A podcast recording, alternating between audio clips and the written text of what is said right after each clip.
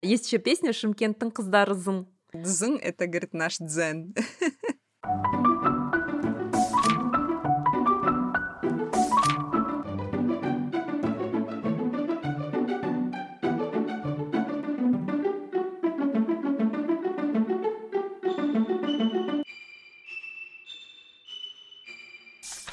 Всем привет! Это подкаст «Книгометр», и это третий сезон. Меня зовут Марина. Меня зовут Жанна Аргуль. Это подкаст о книгах и читателях в современном мире. И мы начинаем! Да, мы так соскучились по вам. Мы начинаем третий сезон. Ужас, Жанна Аргуль, ты когда-нибудь думала, когда мы начинали, что у нас будет третий сезон? И целый 38 эпизод, представляешь? Я прям страшно.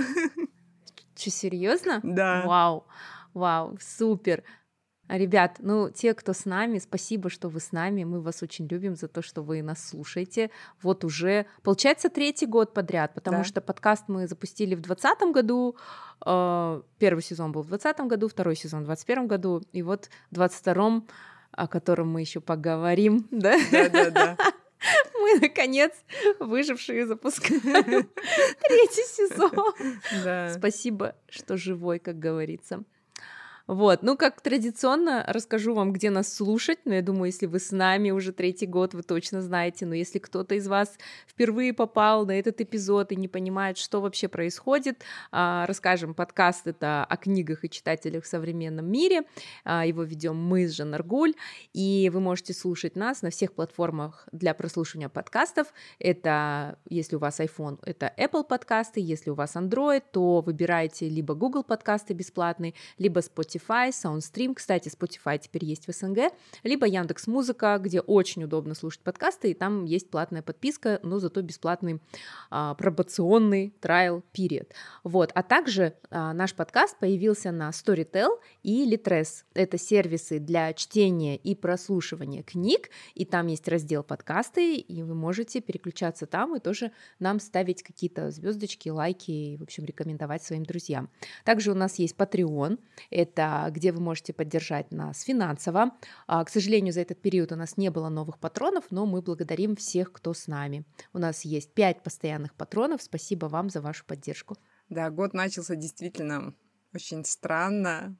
И хорошо, что мы в январе брали каникулы с Мариной, потому что, если вы слышали, если вы из Казахстана, вы точно знаете, а если вы не из Казахстана, мы коротко с Мариной расскажем. У нас тут произошел и переворот, и мародеры, полный блэкаут. Чего еще не происходило, Марина? Да, было страшно на самом деле. Мы как будто бы знали, слушай, мы взяли отпуск в январе, как будто бы что-то предчувствовали. На самом деле мы думали, мы будем отдыхать, кайфовать, да, а мы, это правда, мы сидели, запершись в своих домах, без связи, без мобильного интернета, на улицах стреляли, а, не было полицейских, непонятно было вообще, что происходит, в какой стране мы проснемся завтра, и, наверное, все свелось до самых вот этих базовых человеческих потребностей. Это обезопасить себя, спасти своих детей, свою семью, а, Найти пропитание, хлеба не было. да, потому что не работали карточки, интернет-банкинг, а ка- как оказалось, у алматинцев вообще нет наличности, мы все храним на картах, а, и это было действительно жутко. Это длилось, началось вечером 4 января и длилось, ну, примерно до 9-10 января, да? Да, где-то так. насколько я помню. А в те моменты, когда давали интернет, а, было очень страшно смотреть, страшно заходить, потому что этот шквал информации, и ты видишь страшные видео, на которых избивают людей, на которых люди грабят магазины, и ты видишь, что это твои улицы, улицы твоего города, это там, где ты ходил, гулял. И очень долго, честно, после того, как все закончилось, а, меня не покидало чувство тревоги и не было чувства безопасности. И действительно, действительно, когда вот ты ну, не уверен в своей безопасности, в том, что ты можешь спокойно пройти по улице, это действительно страшно. И как мы все созванивались там с подругами, с друзьями, мы поняли, что то, что наши родители говорили, там мирного неба над головой, это не пустой звук, оказывается. Да, да, да. Что интересно, вот а, в январе у нас э, в числах 11-12 был запланирован поход в больницу с сыном, и мы идем, и, ну, это было днем, перед нами там сто... там трое-четверо мужчин стоят, разговаривают, и нам надо просто рядом пройти. И я иду, и мне страшно. И это, знаешь, такой-то бесконтрольный страх, хотя я понимаю, что это день, что я иду там чуть ли не в центре города с ребенком в больницу, и меня никто не тронет. Но это был какой-то бесконтрольный страх, что эти ребята сейчас могут сделать что-нибудь. Я иду, я такая говорю, ты мать, ты за своего сына отвечаешь, будь спокойна, проходи спокойно. Это было действительно очень страшно, какой-то оживший сценарий антиутопии. Я согласна. Я как раз вот во время этих нежданных каникул посмотрела поезд в Пусан. Я люблю такое. Когда была пандемия, я читала Ван Гозера, да, да. смотрела «Эпидемию», и тут я такая «Поезд Пусан». Ну, знаешь, это чтобы успокоить себя. Типа, бывает, зомби? может... Ну, давайте, да, зомби. могло бы быть хуже. Вот. Да. Вот. И, в общем, вот эти события, вот, о которых мы рассказываем, они действительно, э, знаешь, ну, прославили Казахстан на мировой да. арене. Внезапно появилось много экспертов по Казахстану да. во всем мире, были там пресса и англоязычная, и итальянская, немецкая, американская пресса, и что очень приятно, мои знакомые из-за рубежа писали мне, прислали имейлы, как у тебя дела, да. как твоя семья, все ли в порядке. Я, честно, как только появлялся интернет, я сразу вышла в Facebook, в сторис, в Инстаграм написала, с нами все в порядке. Оказывается, кто-то подумал, что я ходила на митинги, из-за этого я так написала, представляешь? Вот. Но мы Приносим, конечно, соболезнования всем семьям пострадавших. К сожалению, было очень много жертв, и это большая трагедия, и поэтому говорят, что это январская трагедия, алматинская трагедия. Это страшно, и надеемся, что это никогда не повторится. Это точно будем надеяться. Думаю, январские события мы еще долго будем да, осмысливать, и у всех, наверное, поменялись приоритеты, ценности, и это точно бесследно не пройдет. Я говорю, мы будем то поколение, которое будем рассказывать, как мы сидели на карантине, как мы пережили январские события. И это, знаешь, действительно очень много событий э, на протяжении такого короткого периода. Ты забыла, мы еще будем рассказывать, как этот развал Союза произошел а, на это, наших глазах. Это точно с нами. Деноминация. 90-е. Потом будем рассказывать про 11 сентября, а, про девальвацию, про падение БТА-банка, про девальвацию еще одну, про всемирный мировой кризис. В общем, только вылазишь из одного кризиса, да. как тут же у тебя новый. В общем, как это было э, прикольно. Как же я жить в эпоху перемен.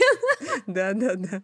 Иначе, ребята, не скажешь. Вот, а и самое смешное, в кавычках, это то, что как только вот мы вышли все из дома, как бы все наладилось в нашем городе, в стране вроде бы там а, правительство взяло все под контроль, и э, моя семья заболевает ковидом, и мы садимся на карантин, так что я весь январь просидела дома, представляете? Вот такие вот новости, поэтому я говорю, это 2022 год, так начался, и я уже такая, знаешь, говорю, что дальше? Зомби-апокалипсис, Годзилла, потоп, пожар, что? Что еще дальше? Но есть в этом плюс. Марина прочитала очень много книг, и Марина навела на мысль, о чем мы будем писать этот эпизод. Марина, расскажи. Все-таки, когда такое происходит так близко, ну, было бы, наверное, странно об этом не рассказать, а, не отметить, и было бы, наверное, странно говорить о какой-то другой литературе, да, обсуждать там какие-то скандинавские триллеры. Поэтому, увидев, что есть действительно большой интерес к Казахстану, а, в мировом сообществе, а, мы решили посвятить этот выпуск книгам, которые помогут лучше узнать современный Казахстан. Все мы знаем классику, конечно же, а, наш столб — это Абай Кунамбаев, его э, книги — это Мухтар Ауэзов, в общем, все наши классики, мы хорошо их знаем, мы знакомы с их произведениями. А вот что дальше? И все таки не зря мы называемся подкастом про современные книги, мы всегда с Жанаргуль делаем на это упор, нам всегда интересно, что пишут современники. И мы сделали такую вот э, подборку книг в сегодняшнем эпизоде.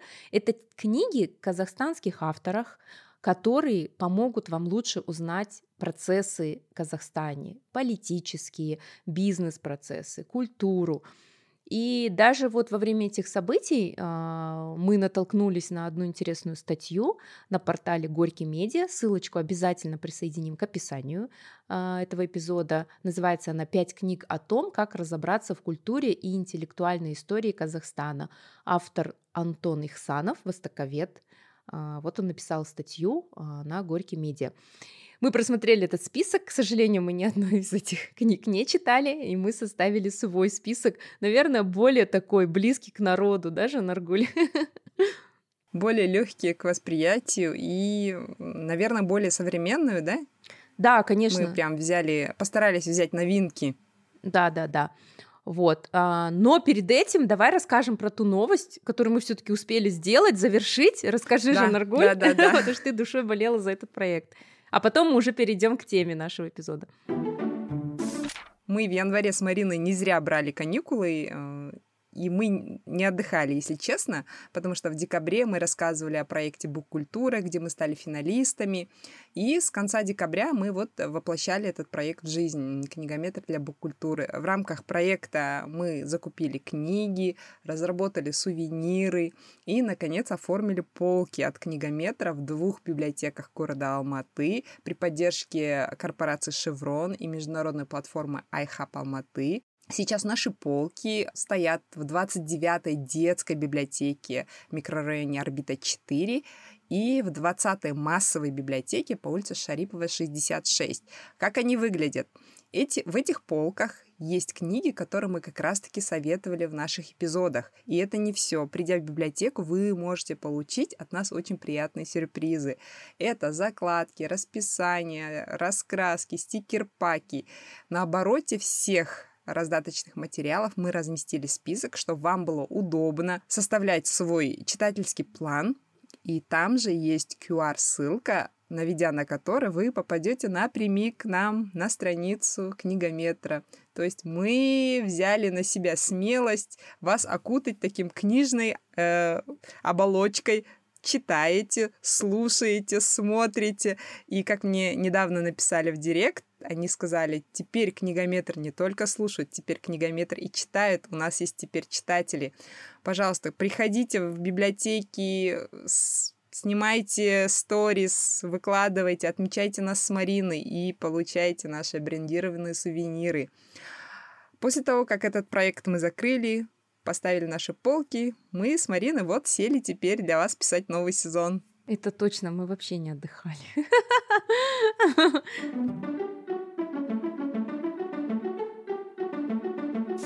Наверное, начнем подборку, да, с современных наших казахстанских писателей, с детей, как правило.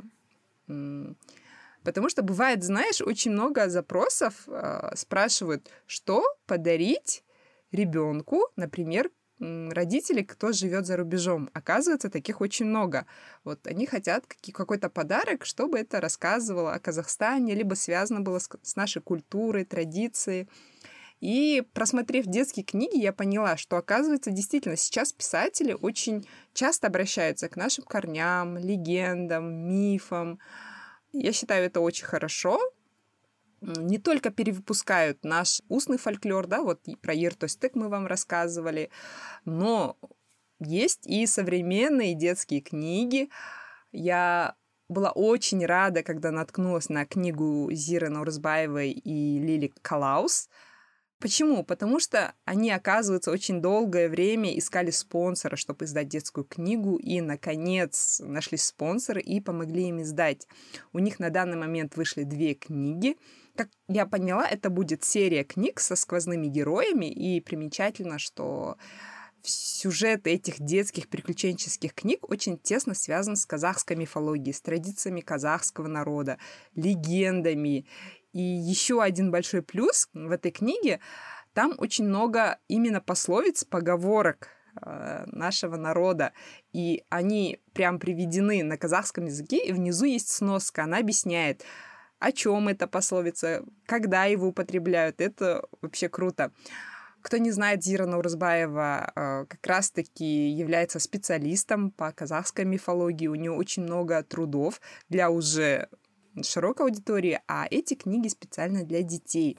По сюжету в книге дети ищут легендарную золотую чашу, там они встречаются из Жестернах, получают дары от Хоркатата и даже отправляются в легендарную страну Барсакельмес. Э, там не только географические э, точки, которые мы можем узнать в Казахстане, но и много очень наших э, исторических личностей участвуют тоже в этой книге. Сейчас вышли первые две книги, они, они называются «В поисках золотой чаши» и «В стране Барсакельмес». Она вот буквально новинка. Мы с Мариной только недавно ее получили прекрасный сплав современного сюжета, приключения, детей современных, которые как раз-таки сидят в телефоне, играют э, узнаваемые игры, но плюс к этому они отправляются в эту волшебную страну и встречают каких-то мифологических существ. И, и книга мне действительно понравилась. Я вообще люблю детские книги и с удовольствием их читаю. Второй автор, о котором я хотела рассказать, эм, это Юрий Серебрянский. Мы рассказывали об этой книге, Марина как раз-таки рассказывала о казахстанских сказках. Сегодня расскажу чуть больше. Мы как раз-таки эту книгу закупили для 29-й библиотеки. Если хотите, то она есть. Примечательно, что книга сразу двуязычная, там есть сказки и на русском, и на казахском языке. Как само название говорит, книга своего рода сплав такого фольклора, фольклорных мотивов и современных историй. То есть это не казахские сказки, это казахстанские сказки.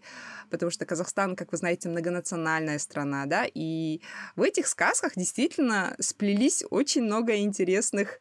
Там есть и славянские корни, а, там есть и какие-то а, европейские мотивы, там есть узнаваемые казахстанские места. Там, например, есть э, сказка про Куктубе и универсальные для всех сказок мира такие сюжеты про короля, королеву, двух братьев, да.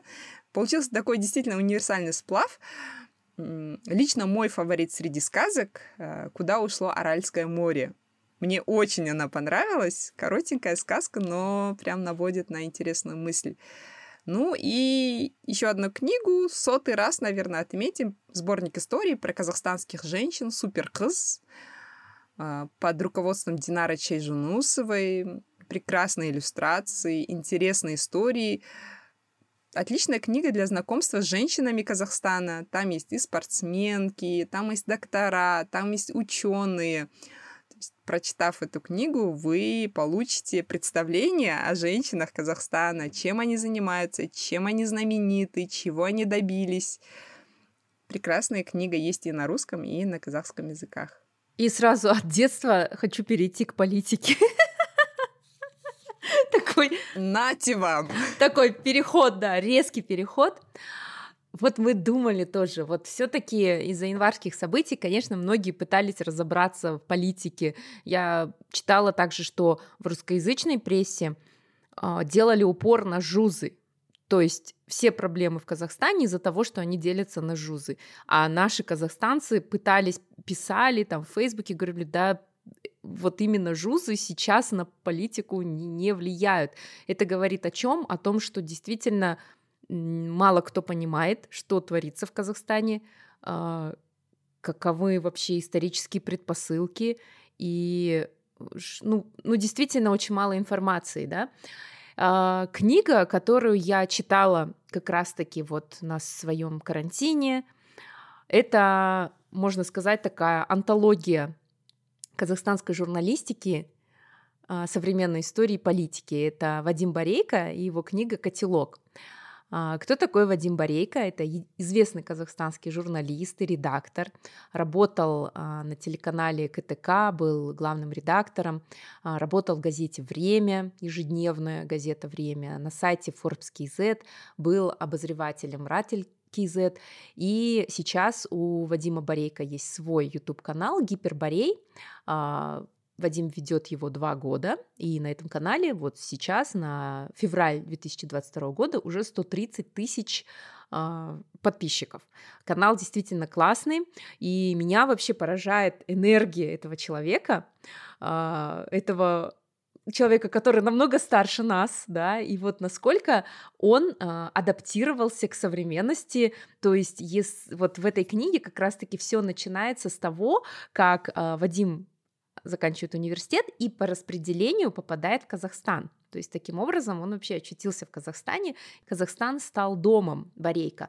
И получается, что когда еще не было социальных сетей, э, Вадим в это время работал в печатной прессе, а сейчас он, видите, как э, переориентировался и продолжает э, делать контент, продолжает поднимать во многом неудобные вопросы, рассказывать и про экологию, и давать оценку каким-то общественным политическим событиям в стране, ведет активно Facebook. Вот. Эта книга мне очень понравилась, как раз-таки подойдет для тех, кто хочет освежить в чем-то свои знания, либо наоборот, узнать, да, о том, вот, каким вот э, был вот этот вот общественный ландшафт. Здесь очень много приколов, здесь очень много юмора, и в целом, конечно же, это не учебник, это не учебник истории, это не учебник журналистики, это заметки, это, можно сказать, такой дневник, такой блог, э, какие-то, какая-то хронология событий, часто э, перемежается его воспоминаниями о первых зарубежных поездках и казусах, которые происходили, и вот об этом, обо всем очень интересно читать. Также, конечно же, вы узнаете о все-таки непростой и зачастую опасной профессии журналиста, о том, как на редакции давят, о том, как просят снять материалы, и э, мне понравилось, как здесь рассказывают вот действительно честных таких журналистах, которые никогда вот не поддавались и вот всегда давали информацию. Тут также э, Вадим, например, рассказывает о том, как раньше печатались газеты, что там, если не ошибаюсь, была такая литография, где вначале все это печаталось, там нельзя было ничего смазать, какие-то прессы, станки. Я вот, честно, даже, я этого, конечно, не застала, я, мне даже сложно это все представить, вот. Но в то же время я, например, освежила свои знания о том времени, когда, например, Казахстан Казахстане было много политических партий. И здесь есть заметки про первый Евразийский медиафорум, так вот, во время проведения того самого Евразийского медиафорума, самого первого, который э, инициировала Дарига Нурсултановна, э, Вадим рассказывает, что разговаривал там на кофе-брейке с журналисткой а, Разлана Таукина, и они начали разговаривать, и он спрашивает, опять ты скандалишь в приличных домах? И Разлана говорит, меня возмущает, что из 140 казахстанских делегатов лишь три представляют оппозиционные СМИ и организации. То есть сейчас, в 2022, конечно, это и грустно, и смешно, да, в чем-то осознавать, что вот там в эти годы, там а, в 2000-е, в 10-е а, еще были оппозиционные партии действующие, причем члены этих партий входили там в Мажилис, Сенат, были депутатами, вот, и как все вот повернулось. Имели вес? Ну, не знаю насчет того, что имели или нет, но, по крайней мере, они присутствовали, они могли выдвигаться и баллотировались. Самая последняя глава мне очень понравилась. Здесь просто пять строчек, я хочу их зачитать. В юности сначала говорил, потом думал. До 30 говорил все, что думал. До 40 думал, затем говорил. До 50 говорил то, что думал, но не все. После 50 понял, как же меня достали оба этих занятия. Вот. Классно. Да, вообще классная книга, хотя я читала отзывы, что она такая нудная и скучная, мне было интересно. Наверное, потому что это про нас, и, наверное, потому что я все-таки в детстве, а, в юности я интересовалась политикой, я читала обо всем, меня к этому привлек мой папа, он постоянно приносил газеты, и мой дедушка постоянно приносил газеты, я всегда была в курсе всего, и мне было очень интересно все это освежить, и в чем-то даже, знаешь, да, где-то погрустить, где-то посмеяться, и просто... Вспомнить? Да, просто вспомнить. У меня по сценарию нету книги, да, про политику, но, ты знаешь, я недавно совершенно случайно наткнулась на одну книгу, я понятия не имела, что у нас есть, оказывается, такая книга писателя Рспая Дабея «Конгз» называется. Книга о событиях в Жанаузине в 2011 году. Представляешь, оказывается, была написана эта книга к сожалению, я эту книгу не нашла нигде. Я прочитала лишь отрывок, который был опубликован на сайте Адибиет портала, если не ошибаюсь. Но саму книгу я не смогла. Если вы знаете, ребята, где ее можно купить, скачать, пожалуйста, напишите мне. Даже небольшой отрывок очень сильно привлек меня. Мне кажется, потому что у нас мало освещают какие-то такие знаковые события с художественной стороны. Например, много, да, публицистика есть, например, книги Досума Сатпаева, но, признаться, мне их очень сложно читать. Я, может быть, человек, который плохо воспринимает нонфикшн, но я хотела бы, чтобы эти же события, эти же проблемы показали нам через призму художественного письма. Я считаю, сейчас именно в Казахстане не хватает именно этого жанра. Например, я узнала о гражданских мятежах в Нигерии через книгу Чимаманда «Половина желтого солнца». Она как раз-таки рассказывает, как это все происходило, но через э, одну семью, где есть пятеро дочерей, и как они пережили вот именно одну ночь, когда происходили эти мятежи. И я, знаешь, думаю, может быть, про январские события тоже когда-нибудь напишут книгу. Мне кажется, это было бы очень интересно прочитать. Ты знаешь, я забыла э, сказать, вот сейчас добавлю, что мне еще очень понравилось в книге «Котелок», здесь э, приведено большое интервью с правозащитником Евгением Жовтисом. У нас с тобой к правозащитникам теперь другое отношение после нашего эпизода. Мы а, их любим, мы их да. любим. Вот, мы действительно стали лучше понимать профессию правозащитник и чем занимаются эти люди. В этом интервью Евгений рассказывает о том времени, которое он провел в колонии, и больше всего меня поразили вот эти вот строки. Можно я их зачитаю? Цитирую. «Меня в колонии ничего так не угнетало. Ни житие в бараке на 28 осужденных, где на каждого приходилось 2 квадратных метра. С тобой рядом на шконке лежит человек, а над головой еще один. Ни один на всех туалет, ни душ, где все лето нет горячей воды, ни проблемы с едой, ни отсутствие уединения, как отсутствие свободы, когда ты сам себе не принадлежишь и не можешь действовать по своему разумению. Хочешь, не хочешь, в шесть ты обязан встать, заправить кровать, на которую весь день не можешь сесть или лечь, затем умывание, поверка, завтрак, потом работа, снова поверка, обед, перерыв, построение на ужин, перерыв, последняя поверка, отбой. И так день, два, три, четыре.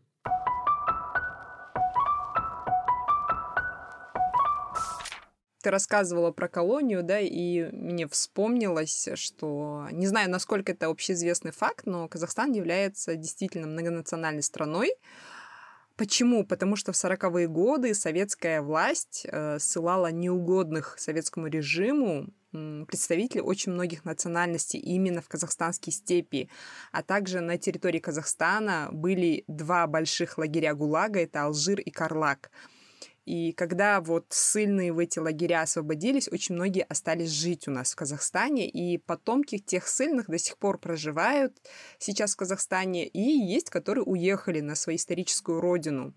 И оказывается, многие авторы, которые уехали, да, э, современные авторы, очень тепло вспоминают о Казахстане, где они провели там свое детство, юность, Например, вот э, хочу об одной книге рассказать. А, книга называется «В Советском Союзе не было адерола» Ольги Брейнингер.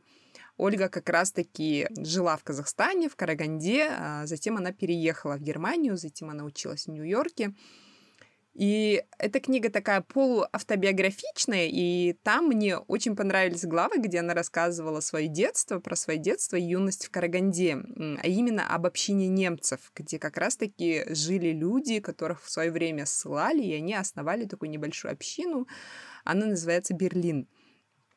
И она рассказывает, а, как было сложно после переезда а, из Казахстана в Германию, как ее родители очень сложно адаптировались. И а, затем, я не знаю, это больше для художественного письма было написано или действительно так, но вот родители, они вернулись обратно в Казахстан, потому что не смогли жить в Германии.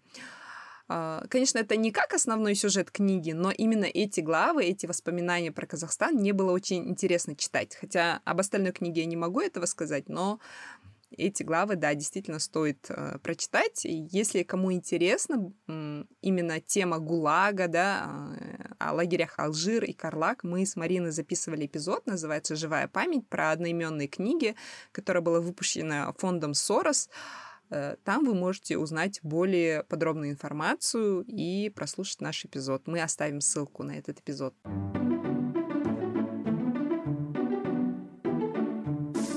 Теперь переходим к бизнесу. Бизнес-литературы в последнее время выходит довольно много на всех языках. А, это уже такое, можно сказать, поставлены на поток, да. А, есть в России, например, есть несколько издательств, которые публикуют хорошие бизнес-книги. И у нас в Казахстане тоже а, бизнесмены, предприниматели начали писать книги, в которых рассказывают про свой опыт. Я вот, знаешь, просто на скидку даже взяла и могу сразу вспомнить, а если я поищу еще больше, наверное, вспомню. А, мне кажется, одна из первых бизнес-книг именно про Казахстан, про вот эту казахстанскую мечту или казахстанский путь, это книга Марата Ахметова «Казахстанская мечта», так и называется, о молодом парне, который занимался бизнесом. И, конечно же, когда читаешь такие книги, ты видишь э, вот это все время, в которое он жил, в которое мы жили, и у нас вот это все общее, да, у нас вот эта история общая. А, также, например, а, книга «11» издательства Бейбата Алибекова, где собраны несколько историй казахстанских бизнесменов и предпринимателей. А, это мои приятели, которые написали книги Гани Абадан «Бизнес по любви», Аскар Аманбаев «Хобби и деньги», а, Расул Карада «Малобюджетный маркетинг», а, Куаныш Шунбай, который написал уже несколько книг, Еканша Болма «Не будь вторым», Копияй, который уже основал онлайн-университет, который а, обучает навыкам а, маркетинга а, на казахском языке. Я хочу рассказать очень быстро о двух книгах. Это вот как раз-таки Куана Шунбай, Екиншболма. У меня первое издание. У меня вообще, как оказалось, огромная библиотека книг казахстанских авторов, потому что, ну, как бы я много лет пишу о книгах, там позиционировала себя как книжный блогер, и вот э, очень много авторов наших местных просто присылают мне, дарят книги. Марина, расскажи, как... зачем ты их копишь? Расскажи Да, нам. вот, и я их коплю, Некоторые я не читаю, признаюсь сразу, но я их коплю, потому что тут есть э, подпись, автограф автора.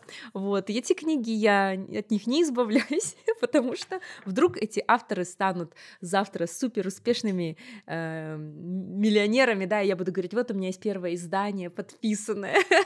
Вот такая вот у меня корыстная цель, друзья Итак, книга екінші болма или не будь вторым жеңіске жетудің қазақша жолы авторства Куаныша Шумбая рассказывает о том, как ставить цели и как их добиваться.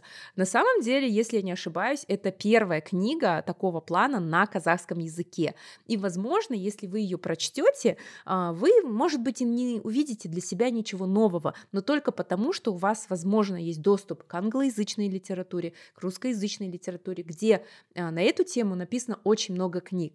Эта книга — это выжимка из там и Тони Робинса, и каких-то еще вот этих известных а, бизнесменов, коучей, ораторов, бизнес-тренеров, да, но а, собранная вот именно на казахском языке, я считаю, это очень круто, потому что а, должен быть доступ, равный доступ к знаниям, к получению знаний. Вот, эту книгу я прочитала давно, она читается легко, и тоже, что мне нравится, что сейчас книги на казахском языке стали выходить, а, стали писать очень простым и легким языком, то есть их легко понять. А, если вы не читали эту книгу, то рекомендую вам именно прочитать оригинал на казахском языке.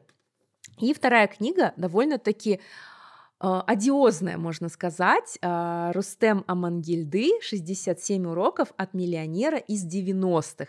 Я показываю обложку, наши а, ребята, которые на Патреоне смотрят видеоверсию и видят, да, что здесь... И видят малиновый пиджак. Да, на обложке малиновый пиджак и золотая цепь, то есть сразу ты понимаешь, что действительно, да, здесь будет что-то про 90-е. У тебя какие ассоциации с 90-ми и с бизнесом, Жанаргуль? Гуль. Ты знаешь, у меня ассоциации с рэкетом, э, ребятами, которые в этих как раз-таки малиновых пиджаках, я не знаю, они носили или нет, но я помню вот эти вот плечи, четко очер- очерченные и пальто длинное. И что они ходят по базарам. У меня вот такое ощущение почему-то. Но ты не ошиблась, и как раз-таки, да, в книге есть э, эти элементы, потому что, я думаю, любой человек, который занимался бизнесом в 90-х, он так или иначе сталкивался с вот с вот этими нежелательными элементами, с этой преступностью, да, и закалялся в это время. И у меня ассоциация это бумер, это бригада, да, и, кстати, сейчас идет опять мощная мода на 90-е, это подтверждается даже тем, что в Казахстане самый популярный сериал это 5.32 о том, как э, в 90-е полицейские ловили маньяков. Не суть. Вот, книга книга мне не понравилась, сразу скажу, потому что написана она довольно-таки простым языком. Скорее всего, а, у этой книги не очень сильный редактор, потому что мы сами понимаем, что да, очень часто какая-то звезда, бизнесмен хочет писать книгу, и часто есть редактор, соавтор, профессиональный журналист, профессиональный автор книг, который приглаживает, причесывает этот текст так, чтобы читателям было э, удобно и легко читать. А, эта книга мне кажется, страдает от э, недостатка редактуры, но здесь э, очень четко прослеживается, конечно, стиль автора. Когда я искала этого автора в интернете, я нашла его Facebook страницу, не так активно он ее ведет, э, но не очень много о нем информации в интернете, что меня насторожило, честно говоря, потому что он здесь рассказывает о куче бизнесов, которые он открывал, миллионы, которыми он ворочил, но часто без того, чтобы называть компании и людей, то есть этого нет. Я эту книгу уже потом начала листать, потому что всегда было одно и то же, то он занимался там, в общем, занимался всем подряд, начинал с видеокассет и вот э, всякая промышленность, транспортировка, там нефть, сталь, анаумнау, вот. Меня ужасно ужасно шокировал, можно сказать, хотя я не ханжа, но меня шокировал раздел «Досуг и дурман». То есть э, человек реально решил описать все, что было в 90-х, и здесь написано а, о том, как они бухали, что они ели, а, про запрещенные вещества, вот эти самые, да, которые дурманят сознание, про азартные всякие там вечеринки, азартные игры. Ну, конечно, он в конце говорит, ребята, это все вредно, не стоит этим заниматься, заниматься и про женщин. И автор говорит, я намеренно не рассказываю о своих браках, но про женщин я вам расскажу. И тут, представляешь, есть классификация женщин 90-х, чайки, давалки, путаны, и как следует, как кому относиться, какие были когда пацанские понятия. Вот э, такая книга. Но, в принципе, уроки, знаешь, вот 67 уроков, это, я думаю, был закос под 45 татуировок Максима Батарева, да, ну, как бы не все уроки являются прям уроками, но есть еще, знаешь, лайфхаки из 90-х, вот зачитаю сейчас тебе несколько, они реально крутые. Ну, то есть есть зерно, есть, но такая книга пацанская, реально вот про, про то время. Не причесали книгу. Ты знаешь, да, да, вот можно было бы, конечно, именно... Сделать, да, прикольно сделать. Отредактировать да. лучше, да. Вот, вот слушай, лайфхаки из 90-х. Очень важно, с кем ты ешь, с кем ты пьешь и кому доверяешь. И у него там есть тоже описание того, что... А, вот еще слово «отвечаешь». То есть в 90-е не было там договоров, каких-то этих. То есть самое главное, ты говоришь, вот отвечаешь, отвечаю. И все, значит, ты вот чуть ли не кровью расписался, значит, ты пацан. Ну вот про вот это интересно почитать, знаешь, вспомнить. Вот, если уж назвался груздем, полезай в кузов, то есть веди себя буром, как будто у тебя за спиной рота автоматчиков, даже если никто за тобой не стоит. Не факт, что кто-то захочет проверить, есть ли за тобой эта рота. А вот стоит дать слабину, показать свой страх, жди неприятностей от каждого, кто это заметит. Не давай взаймы, очень плохая привычка. Должников берегут, а кредиторов убивают. Не доверяй никому на 100%. Наиболее болезненно подставить могут тогда, когда знают реальную картину твоих сильных и слабых сторон. Никогда не доверяй на 100% наемному персоналу, и тем более не стоит ради них рисковать. Никогда не смешивай финансовые потоки, особенно личные и рабочие, даже если ты единственный владелец бизнеса.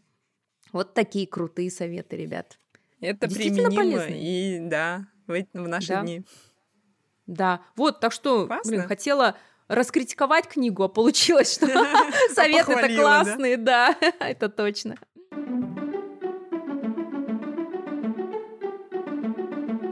Следующие книги, они рассказывают больше, наверное, о менталитете нашем. Казахстан настолько большая страна, что жители разных регионов не всегда могут понять друг друга. У нас есть особенности даже в приготовлении наших традиционных блюд. Бишпармак, он разный в каждом регионе Казахстана. А, в обрядах, в менталитете. Э, менталитет даже проявляется в ведении бизнеса, вот как Марина говорит, и в каждом регионе разные. Например, Западный Казахстан исконно считается нефтяным регионом. И именно там находятся наши знаменитые месторождения. Книга правила нефтянки Урала Рукеновой как раз-таки рассказывает про внутреннюю кухню этого нефтяного бизнеса. Писательница Урала Рукенова сама работала, оказывается, в нефтяной сфере, а именно в сфере закупок. И она рассказывает, как это все, оказывается, происходило, как а, экспаты устраиваются на работу, в эти э, большие нефтяные корпорации и вообще о влиянии этого бизнеса на общество этого самого западного Казахстана. Не скажу, что книга мне супер понравилась, это сборник рассказов, но для интереса, чтобы узнать, как вообще происходит добыча нефти, да, как вот эти закупки происходят, будет интересно прочитать. И а, еще один, наверное, нашумевший регион, южный регион, а, а именно город Шимкент, о котором рассказывают очень много историй, есть какие-то стереотипы о шимкентцах. А, и вот журналистка Алина Бровкина, коренная алматинка, и им по работе нужно было переехать в Шимкент. И она рассказывает, как вначале она там возмущалась, не хотела, потому что у нее были стойкие стереотипы о шимкентцах, о жизни в Шимкенте. Но переехав и прожив какое-то время, она написала книгу. Книга называется «Зн. Секрет счастья по-шимкенски». Она рассказывает об этом южном щедром регионе, а в этом городе Шимкент, о его жителях. И Алина рассказывает, как она изменила свое отношение к этому городу, к жителям. Она очень круто рассказывает о еде. И мне захотелось поехать в Шимкент. Я там была проездом, когда ездила в Узбекистан, но меня поразили столовые. Эти столовые похожи на какие-то замки. Я зашла, нас пригласили э, пообедать. Я говорю, это столовая или какой-то замок? То есть там не постеснялись. Там, там была мозаика, ребята, на стенах была мозаика. И очень дешево и вкусно Столовая это было. выглядит как достопримечательность, да? Как какой-то да, дворец. Да, да. Как какой-то дворец. Мне было неудобно, знаешь, с дороги там вся пыльная. И мне говорят, это столовая. Я говорю, я теперь боюсь ваших ресторанов, ребята. И нас очень вкусно покормили. Это было недорого, и я теперь хочу уже вернуться в Шимкент и действительно посмотреть этот город. И я думаю, эта книга поможет вам тоже изменить свои отношения, и, может быть, какие-то стереотипы, которые у вас были в головах, тоже поменяются, как и у меня. Казахстан действительно оказывается удивительно своими контрастами, и такую книгу, мне кажется, можно написать о каждом регионе, о о каждом отдельном городе, да, и если таких книг будет больше, может быть, больше людей заинтересуется каждым регионом, каждой достопримечательностью и захочет поехать. Зн — это наш ответ Хюгге, я бы сказала так.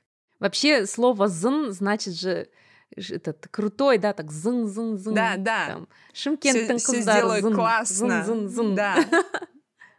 да, есть еще песня Шимкент кыздар зын. И там рассказывают, дзын — это, говорит, наш дзен.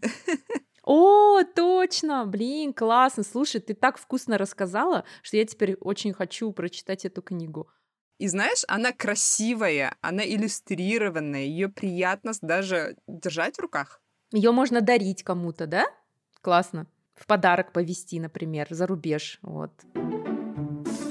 Раз уж мы заговорили о еде, и казахская кухня — это действительно нечто уникальное. Это просто от чего падают просто в обморок все иностранцы, которые... Природа и кухня, и наше гостеприимство — это вот, ну, то, что у нас вот прям есть, вот, вот не отнять, да. В общем, мне автор Даурен Валиев подарил свою книгу «Бишпармак». А, вот просто называется так бишпармак, а, нарисована арба вместе вот с какими-то расчетами. И мне было странно, я говорю, это кулинарная книга? Нет, он инженер. Он инженер, а почему он написал книгу про бишпармак? В общем, я так понимаю, что эта книга, это все-таки после того, как я ее прочитала, а, я обнаружила, что у этой книги нет ISBN. ISBN-код — это код, который присуждается каждой книге, уникальный, благодаря которому вы можете вообще в книжном магазине найти. А дело в том, что я а, веду уже много лет отчет прочитанных книг на сайте goodreads.com, ну и на Lively ру тоже, ну там только вот с этого года начала так прям активно.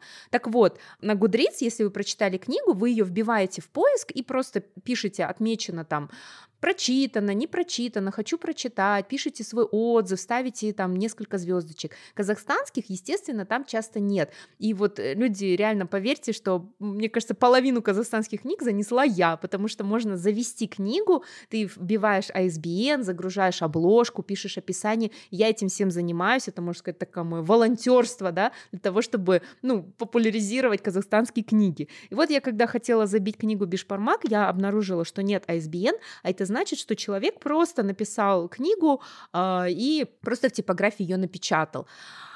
И эта книга претендует на научный труд. А, Даурен Валиев, автор, хочет рассказать, как появился бишпармак, арба, и заходит так далеко, что пересказывает нам альтернативную историю Чингисхана.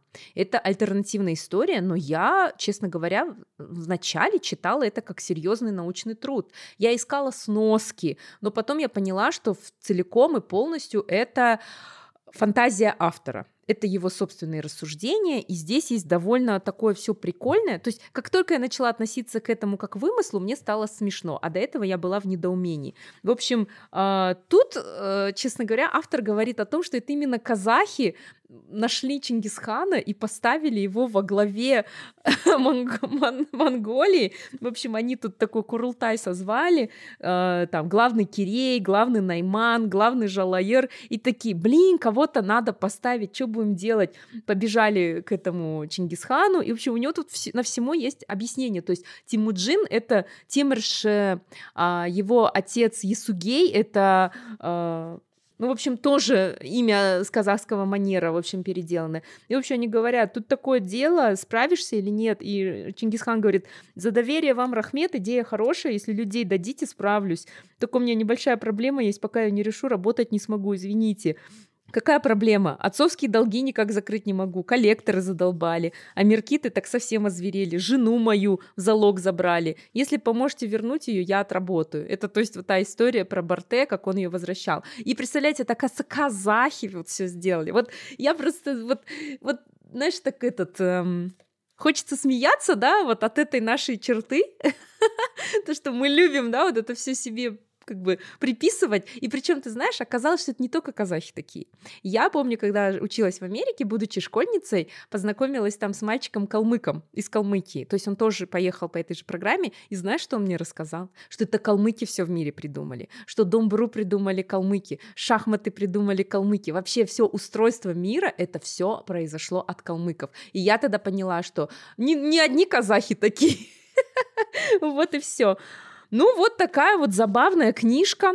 Написано языком тоже довольно простым, авторским. Думаю, тут тоже не было ни корректуры, ни редактуры. И, ну, все-таки, мне кажется, здесь нет ни одной сноски, ни на один научный труд, так что можно рассматривать это просто как э, мнение автора, просто плод его фантазии. Просто он решил придумать свою версию и поделиться ей.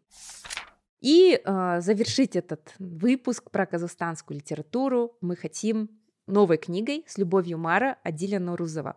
Эта книга очень красиво оформлено. Вот я сейчас показываю на видео. Также можете в наши соцсети потом пройти, в Телеграм, Инстаграм. Мы, наверное, сфоткаем все эти книжки и выложим, потому что они у нас есть в печатном варианте. Вот. А, эту книгу мне а, подарил магазин Миломан на Новый год. Она была упакована в такой красивой коробке. Там были открытки с любовью Алмата. И вот я тебе сейчас покажу развороты. Здесь, смотри, старые фотографии. И, честно говоря, я вот как и ко всему отнеслась скептически. Я всегда отношусь обычно ко всему всему очень скептически к книгам, к сериалам, вот. Но я влюбилась в эту историю. Жанаргуль, представляешь, вот это настолько красивая история, и у меня были слезы на глазах, когда я заканчивала ее читать. Небольшая предыстория. А, книгу написала Адиля Нурузова. Адиля или Адиля, извините, если я неправильно сказала ваше имя, это казахстанская журналистка и сценаристка телеканала КТК. А, она автор двух книг. Первая книга «Мы еще живы». Вторая с любовью Мара или очень алматинская история. Это история а, о реальном персонаже, о ж, ныне живущей женщине Акмарал Артыковой, которая до сих пор живет в Алмате. А, Акмарал а, дочь Биби Артыковой. Биби это казах, казахская оперная певица. А, отец Ахмарал Абды Артыков а, служил на войне, а, был полковником, и эта книга Почему она откликнется многим из нас, нашему поколению? Потому что это книга о поколении наших родителей, наших бабушек, дедушек, наших прабабушек, прадедушек. Если вы, наши слушатели, слушали эпизод «Живая память», который мы посвятили репрессиям и Голодомору, он вышел в мае 2021 года, довольно-таки тяжелый эпизод, то это наша общая боль, это наша общая история. Наши истории похожи. И похожа история тех, кто жил в Алмате.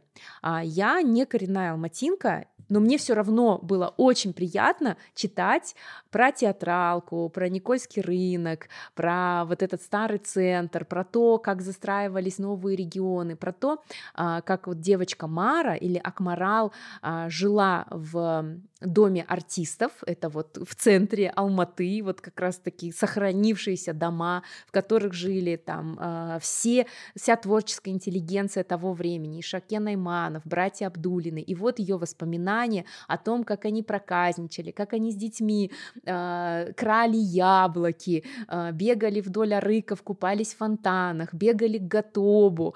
Это настолько вот отзывается в сердце, мне кажется, человека, который живет в Алмате, который любит Алмату. И даже вот когда случились те январские события, помнишь, как много людей прямо плакали из-за вот этого мародерства, потому что они говорили, ну как так, это наш город, это наши улицы. И я помню, что даже был какой-то скептицизм критиков в Фейсбуке, говорили, ой, эти алматинцы, неженки там, что они там по поводу своих улиц что-то там расплакались, неженки.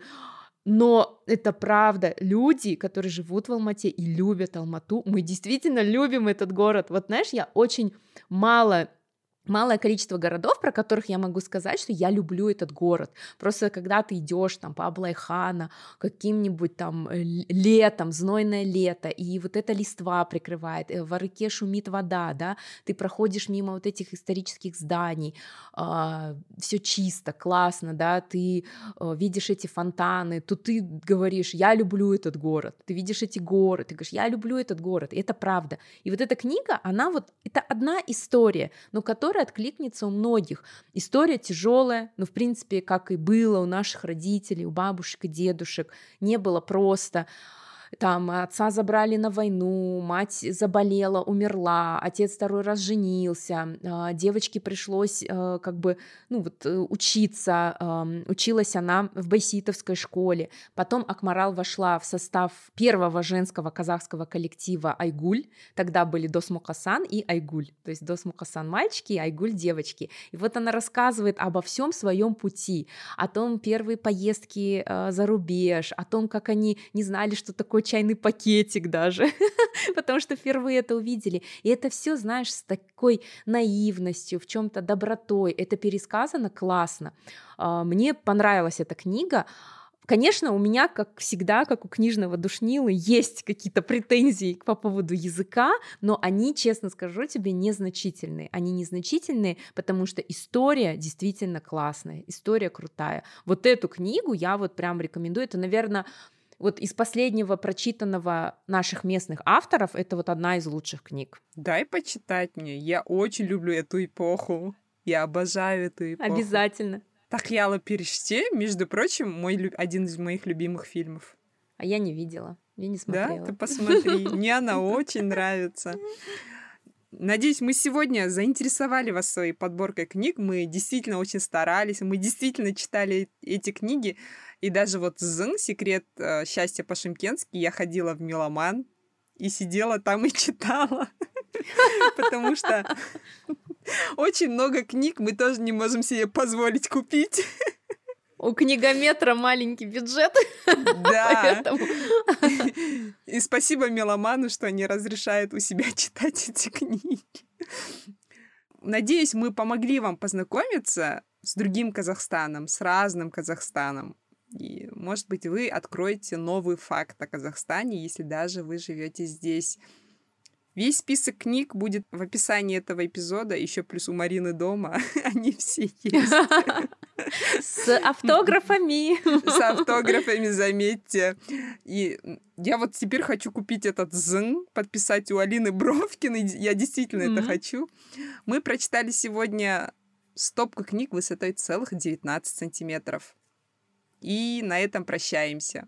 Да, ребят, не забывайте, как обычно, ставить нам оценки. Я вот вам всегда об этом говорю, а вы все равно забываете. Для нас это очень важно, когда мы получаем новые отзывы в Apple подкастах, например, или когда мы видим звездочки, которые вы нам ставите, или когда мы видим э, по сердечкам в Яндекс Музыке, сколько человек подписано на подкаст, э, либо когда вы нас отмечаете в социальных сетях, обязательно отмечайте, мы будем очень рады. Кстати, совсем забыли сказать, мы же в прошлом эпизоде инициировали конкурс и, к сожалению, было мало заявок, точнее, не было ни одной заявки, наверное, потому что вот действительно в январе было не до этого. Поэтому мы продлеваем этот конкурс. А, все условия слушайте в предыдущем эпизоде и в нашем телеграм-канале. Условия очень простые.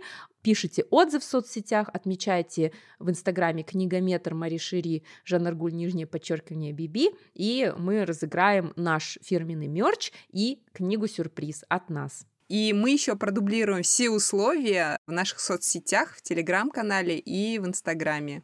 Всем пока! Всем пока-пока!